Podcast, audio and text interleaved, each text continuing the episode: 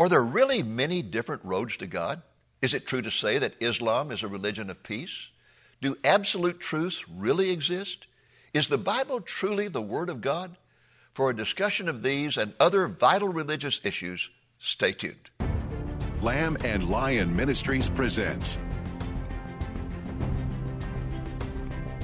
Christ in Prophecy, a program that focuses on the fundamentals of Bible prophecy, showing how current events in the news relate to biblical predictions of end-time events and the soon return of Jesus. Now, here's your host, Dr. David Reagan. Greetings in the name of Jesus, our blessed hope, and welcome to Christ in Prophecy. I'm delighted to have two great guys on the set with me today. One is Nathan Jones, who is our web minister, and the other is Dennis Pollock, who was my colleague here at Lamb and Lion Ministries for 11 years before he decided in 2005 that he had had enough of me. And he decided to form his own ministry. And that ministry is called Spirit of Grace, and it is a ministry that is focused on the nation of Africa. Although he does do ministry in India and in the Philippines, but you focus on Africa, right? We do. And in fact, the last time we were in India, I believe you got arrested. Well, they, not technically arrested, but detained at the police station while the Hindus and the police argued back and forth, and the Christians, and we didn't know what was going on, but the Lord delivered us. And then you found out they had your passport. They took our passport and didn't want to give it back. I think they were waiting for a bribe. So this foreign mission work can be exciting at times. Between the miserable flights and some of those things. Well, what I want to do, guys, is talk about some hot-button religious issues here, and I'd like to get started with one of the hottest, and that is the idea that there are many different roads to God. Now, that is one of the things you hear everywhere today. I guess the touchstone of American thinking today is tolerance. Sure. We got to be tolerant about everything. And so who are we as Christians to say Christianity is the only way to God? Surely there are many different roads to God. How about it? Well, of course, what we represent, you, me, Nathan, are the evangelicals. You know, we believe the Bible. We believe what Jesus said. We believe what Paul said. We believe their words were inspired. If you hold that position, there's no other conclusion you could possibly draw. I mean, just looking at Jesus himself, he said, I'm the way, I'm the truth, I'm the life, and no man can come to the Father except through me. He said, if you don't believe in me, you'll die in your sin. John writes, he that has the Son has life, he that does not have the Son of God does not have life. So basically, you're left with one of two options. One, you believe the Bible, and therefore you recognize Christianity as the only possible way. Actually, Jesus Christ is the only possible way to God. Or you throw out the Bible and say, it doesn't really matter, what anybody believes is fine. But the question is a matter of credentials. You know, if you're going to tell me that you're convinced that any religion and all religions are all equal, I would say, what are your credentials? Have you, A, ever walked on water? Have you, B, ever raised dead people? Have you ever touched a leper and seen the leprosy dissolve from his skin? If you haven't, I'll stick with Jesus. Or most important of all, have you ever been resurrected from the dead? Yeah, there you go.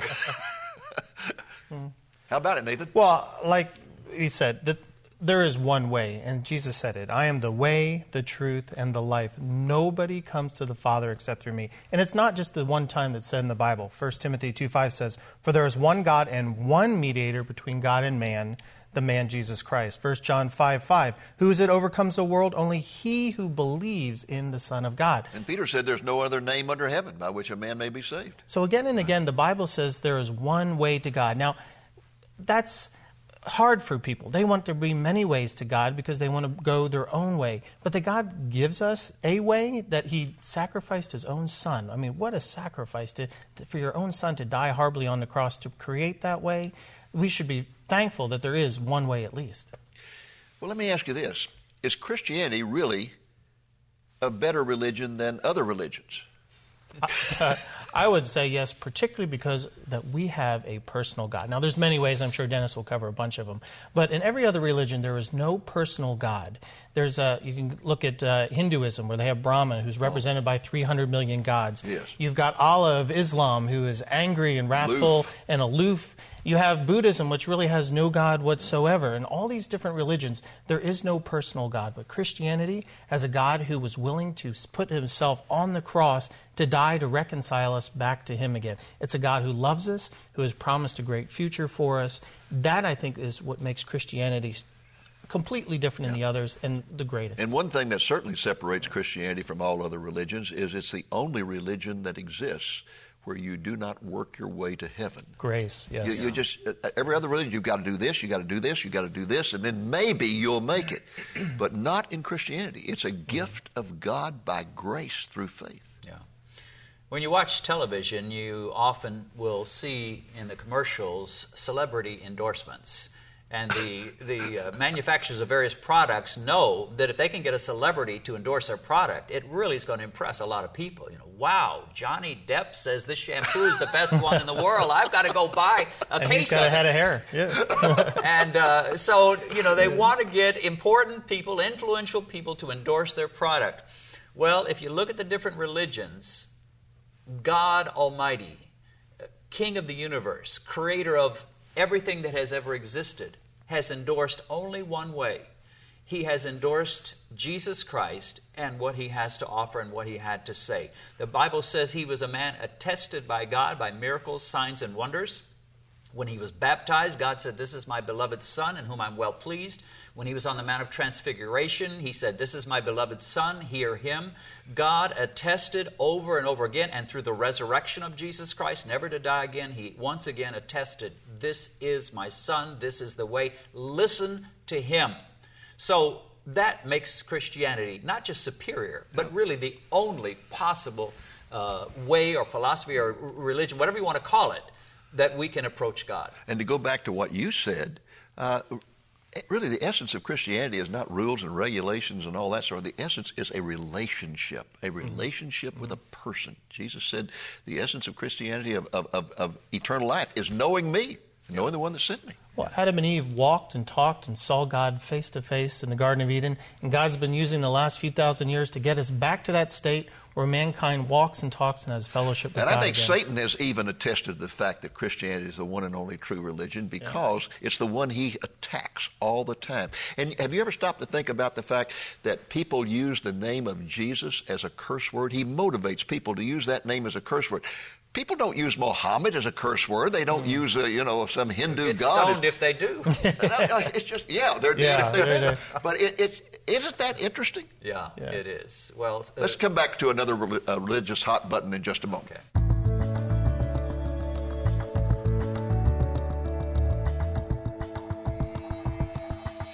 Welcome back to Christ in Prophecy and our discussion of hot-button religious issues. And I'd like to get right back to them with our guest, Dennis Pollock, and my colleague, Nathan Jones. Fellas, what about the Bible? Is the Bible the Word of God, or is it man's search for God and therefore full of myth, legend, and superstition? Well, as I have mentioned before, Jesus Christ believed the Bible to be the Word of God.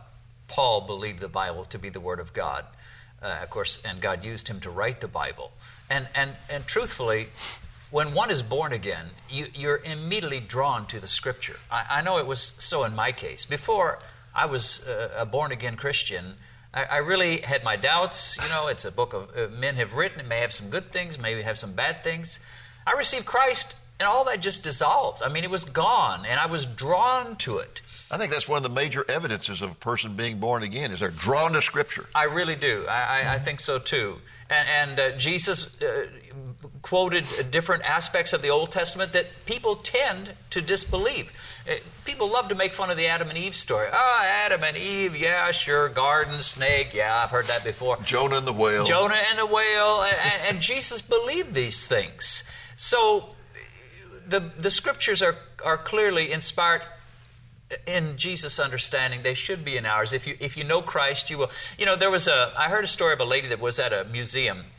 She looked at a famous painting, and there was a museum director leading her and a group around, and she just didn't like the painting at all. She said, "That is the ugliest thing." The museum director was highly insulted. He said, "Ma'am, I'll have you to know, you don't judge this painting. This painting judges you." Oh. In other words, if you're so stupid to think that this is a lousy painting, you've just revealed how stupid you really are. Well, let me moderate that a little bit, but let me say, you don't judge the Bible judges you. If your heart is all messed up and if you really have a lot of ugliness in your life, you won't have much use for the Bible. But if your heart is right with Christ, if you love God, if you're a person of prayer, you will be drawn to the Bible.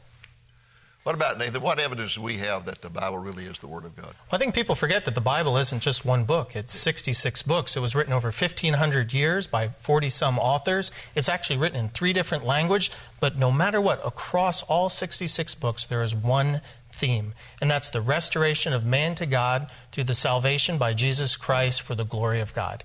It is a unifying theme that crosses all the languages, the time periods, and the different authors. To me, that's the strongest case that the Bible is the Word of God and we can trust it.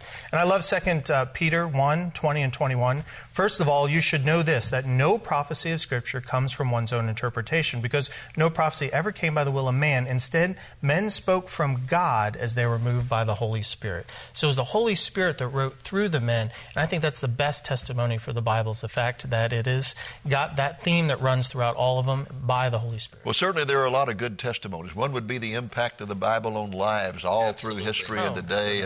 Our colleague Jack Hollinsworth, who lived on the streets for 20 years as in an alcoholic daze, and suddenly he comes to know Jesus Christ, gets into the Word, and now he's an evangelist. It's amazing the impact. And of course, the one thing that nobody's mentioned, and I'm surprised, is Bible prophecy, and the fact that the Bible is full of prophecies. I mean, hundreds of prophecies, not just about the Messiah. Cities, towns, nations, empires, individuals, all of which came true. And you know, the amazing thing about that, there's no other religious book in the world that contains fulfilled prophecies. There's not a single one in the Quran, not a single one in the Book of Mormon.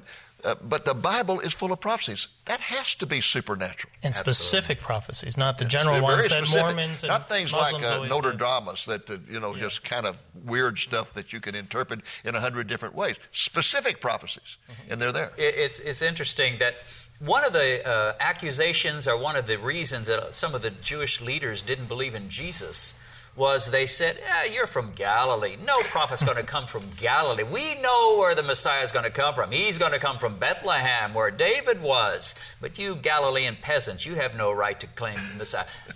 They just didn't know. The reality was, of course, as we know, he was born in Bethlehem. There you go. So all these prophecies were filled in the Lord Jesus the first time around, and as we understand and know and are convinced, they will also be fulfilled the second time. Okay, I mentioned at the beginning of the program, and one of the most popular things going around today in religion is there's many different roads to God. But another one that's right up there at the top with it is the idea that everything is relative. There are no such things as absolute truths. In fact, there are evangelicals in the emergent church movement today who are taking that position, that there's no such thing as absolutes. Everything is relative. What about it? Well, did you know that Dennis does not believe in gravity? He doesn't. He believes that gravity does not affect him whatsoever. So if anyone tries to drop anything onto Dennis, because Dennis believes gravity doesn't exist, it'll just float away. Well, now we know that is absolute nonsense. We cannot fight the laws of gravity. It's just like saying that a chicken can give birth to something more than just an egg. We know chickens can only give birth to eggs, so there are absolute truths. But it's interesting that as we get to be more and more of an affluent society in the West, how we have decided that we can create the universe around us based on our own image. And so we can create what we believe is truth and what is false, and we should just accept that of people. But your point is really good, because it's strange to think that we believe in absolute truths in every aspect of life, right, except religion. Mm-hmm. Yes. Morality. And that sort of thing. I mean, there are absolute truth. Oh, yeah, there's absolute truth in flying an airplane, in performing surgery, prescribing medicine. We don't want anybody who's a relativist doing those things. You tell the IRS, I don't quite believe I should have to pay taxes, and therefore But in the area of morality and religion, suddenly, no absolute truth. None at all. What about it? Well, you know, nature, as you said, is filled with absolutes. So imagine that you decide you want to save money on in your freezer. You want ice cubes, but you're going to set it at 40 degrees, and you're just going to meditate and think about the fact that water's going to freeze at 40 degrees. Well, you can meditate all you want; it will not freeze until it gets down to 32. Mm-hmm. And there are so many absolutes just like that. And God says, there are a lot of moral absolutes too, and one of the big ones is whatever a man sows, that shall he also reap. Now, you often make a point in your years of preaching that I've heard over and over that I want you to make now, and it relates to something you said when you were talking about gravity. And you know, if you step off a building, you fall. Right. But if you commit adultery, there may not be any immediate effect. There might be, but may not be. This might go on for a long period of time. It's in the area of morality, there are absolutes, but you don't always feel the immediate result of that error that you make. Yeah. Now, expand on that. Well, the reality is there will be the kickback. You know, when I was I don't know, maybe 13, 14 years old, I fired my first shotgun, and I was shocked. I didn't expect what I was going to get because that thing just kicked me something fierce about, knocked me over, and I didn't like it much at all. I liked the idea of me being a big hunter, you know, and shooting a gun, but I didn't like the kick. But there's a very much a scientific principle behind that, and that's for every action there will be an equal and opposite reaction. That's true in the moral area as well, with the exception of the blood of Christ, which takes the reaction on himself rather than putting it on us. For every sin, there'll be a payback. For every wicked deed you do, either you will be judged or that judgment will fall on Christ. But because you don't see it immediately, you know, you tend to think it's not true. You know, and one of the illustrations I've used was if every time a person cursed, a ball-peen hammer would materialize over their head and rap them 3 times. I mean, cursing would go immediately. But you can curse and no hammer.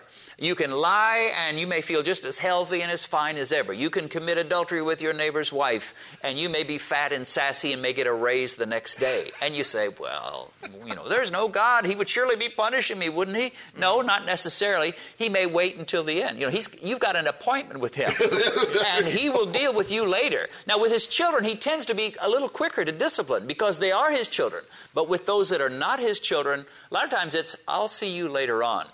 I always think of an illustration you used one time when you said that on July the 4th, when everybody's out in their backyard barbecuing, that Madeline Murray O'Hare would get up on a stepladder so everybody could see her and shake her fist at the heaven and say, God, if you're real, strike me dead. Yeah. And you said, it's a good thing you weren't God. Yeah, well, most of us would be a little more eager to, you know, kind of be a little more flashy. God is a little subdued in some ways. He's a little on the quiet side, and so much so that people can disbelieve. But that's part of the plan because he wants us to walk by faith. There you go. If every time you committed a sin, he'd immediately, you know, you'd get judged and punished for it, there would be no need for faith. But we Christians say we believe that there is a God. He'll deal with sin. We're going to walk by faith. We're going to live through Christ. Okay, let's shift gears here and go to another topic. Homosexuality has become one of the major issues in our society, affecting everybody. And the number one argument in behalf of it is that homosexuals are born that way. What about that? Well, number one, it's not necessarily true. There have been a lot of men who have married, have had children, clearly have had at least some attraction to women, and then they announced, I'm a homosexual, I'm going to leave my wife, I'm going to desert my family, and I'm going to live with Frank or whoever. And clearly, if they... It's also gone the other way. Yeah. Where homosexuals have quit that life. Right. So, but the point I'm making is that clearly they had at least some attraction to women. But even if you say, from the time I was 7 years old, I was drawn to guys, that doesn't really prove anything.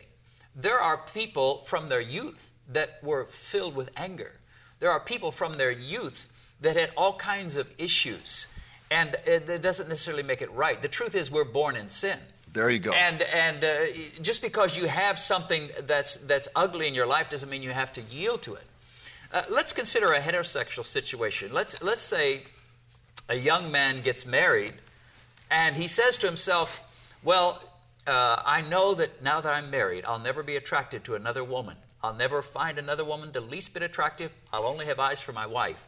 Suddenly he sees a beautiful lady at the office. She flirts with him. He finds some attraction. What does he say? Well, I guess I've got an adultery gene in me, so I better just yield to it. I guess I was really born with a roving eye, so I might as well just give in and enjoy myself. No, you say, that's not right. You know, I may feel something toward this lady, but I'm married to this lady, yes, and I'm going to be true. That's what godly people have done all the way down the line. Being godly doesn't mean you don't ever feel a temptation to do wrong. Right. It means you refuse to yield to it through the power of Jesus Christ. And you know, the problem, too, with this argument that, well, I was born that way, you could use that same argument to justify pedophilia. Sure, you absolutely could. I mean, a pedophile could just say, I was born that way. Yeah. So what's the difference? Well, you know, Adolf Hitler was a very angry little boy. In school, they had all kinds of problems with him. He was born with anger and an aggressive, obnoxious personality.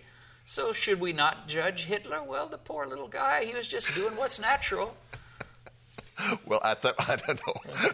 But I think it's right. We're all born with a sin nature. Sure. That sin nature manifests itself in different ways in different persons.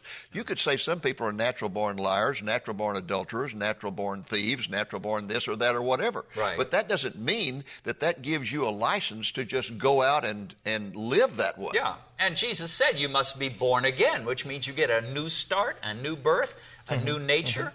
And the flesh will still be around. There may be a battle, there may be a struggle and a war, but you don't have to yield. Right. Anything? Well, I think what Jesus said, he defined what marriage is. He defined what a sexual union is in Matthew 19:4-5. In that, in the beginning, the Creator made them both male and female, and he said, for this reason, a man will leave his father and mother and be united to his wife, and the two will become one flesh. So the way God created it is that one man, one woman, they marry for life. Anything outside of that, and we're not just talking homosexuality here, we're talking fornication, which is sex outside of marriage, we're talking about polygamy, any kind of the sexual sins is outside what God has created. So that we're saying that God created people as homosexuals would be against what the Creator is meant. God does not create people to go against what he has created, but like you said, the sin nature is what changed that. Another very divisive issue in our society is abortion. And so let me ask you the question. Shouldn't a woman have the right of privacy to choose an abortion if she wants one? It reminds me of a debate between a couple of politicians. I won't mention who they were. It happened some time ago. But the liberal one said to his conservative opponent, I want you to repeat this statement. I want you to say, of course he knew you would never say it. He said, I want you to say, I believe in a woman's right to choose. Well, I was watching the debate, and I was thinking, oh, I wish I could be in his shoes for a minute and just answer that. Because what I would have said would be, you didn't finish the sentence. There you go. You said a woman's right to choose. Choose what? Choose a red purse versus a blue purse?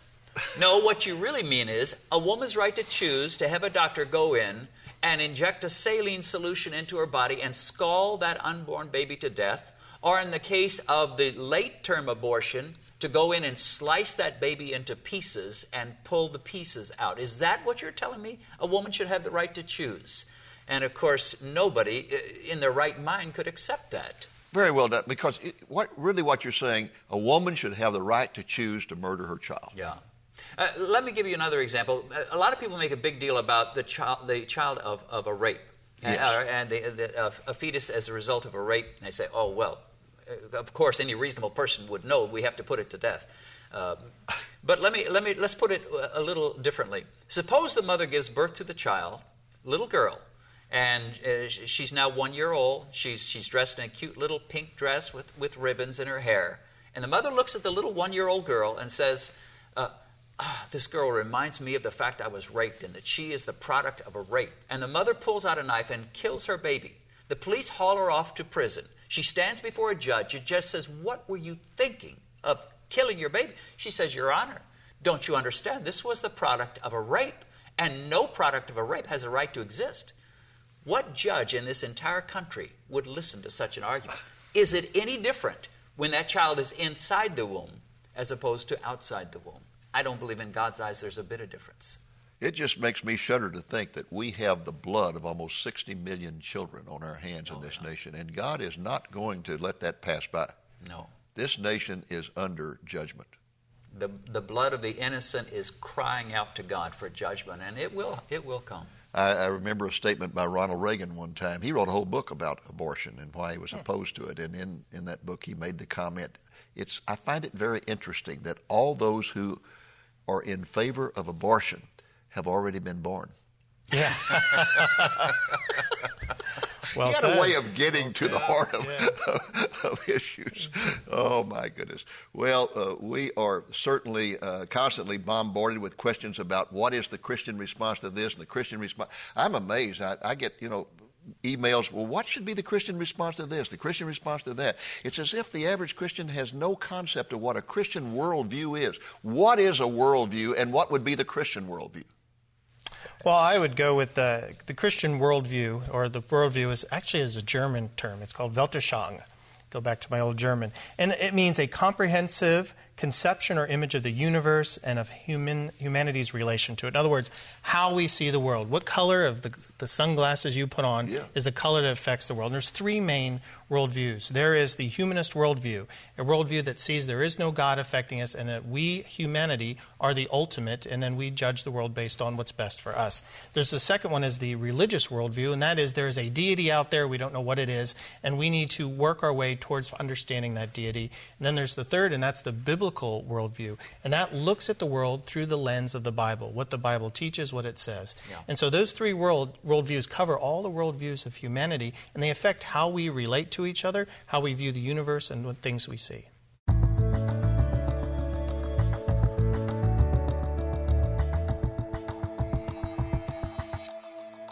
Welcome back to Christ in Prophecy, and I want to thank Dennis Pollock, our special guest today, for being with us and sharing your insights. Always a joy to have you with us, Dennis. Thanks, Dave. How about telling the viewers how they can get in touch with you? Sure. You can find us at the website SpiritOfGrace.org. Thank you. Well, folks, that's our program for this week, and I hope it's been a blessing to you. I hope you'll be back with us next week, the Lord willing, when we will be discussing major Bible prophecy issues, like whether or not the pre-tribulation rapture concept is too new to be true. Until then, this is Dave Reagan speaking for Lamb and Lion Ministries saying, look up, be watchful, for our redemption is drawing near. What will happen when you die? This monumental question is answered by Dr. David Reagan's book titled Eternity, Heaven or Hell. Many other questions concerning the afterlife are answered in this easy-to-understand book based upon the clear teachings of the Bible. What about the resurrection and judgment? What will heaven be like? Is hell for real? Are there many roads to God? How can we be certain of life after death? Are you living with an eternal perspective? Many answers are provided to the most common questions people ask about life and death. And this book can be yours for a donation of $20 or more. This includes the cost of shipping. Just call the number you see on the screen between 8 a.m. and 5 p.m. Central Time, Monday through Friday, or order online at lamblion.com. And while you're at it, consider ordering an extra copy for your pastor and church library. Lamb and Lion Ministries is a non-denominational faith ministry that depends upon your donations to keep this program on the air. Please consider making a donation today to assist us in our effort to proclaim the soon return of Jesus. Also consider becoming one of our prophecy partners. You can find the details about our prophecy partner program on our website at lamblion.com by clicking the donate button. Thank you for joining us on today's Christ in Prophecy, a presentation of Lamb and Lion Ministries, a non-denominational ministry dedicated to teaching the fundamentals of biblical prophecy and proclaiming the soon return of Jesus.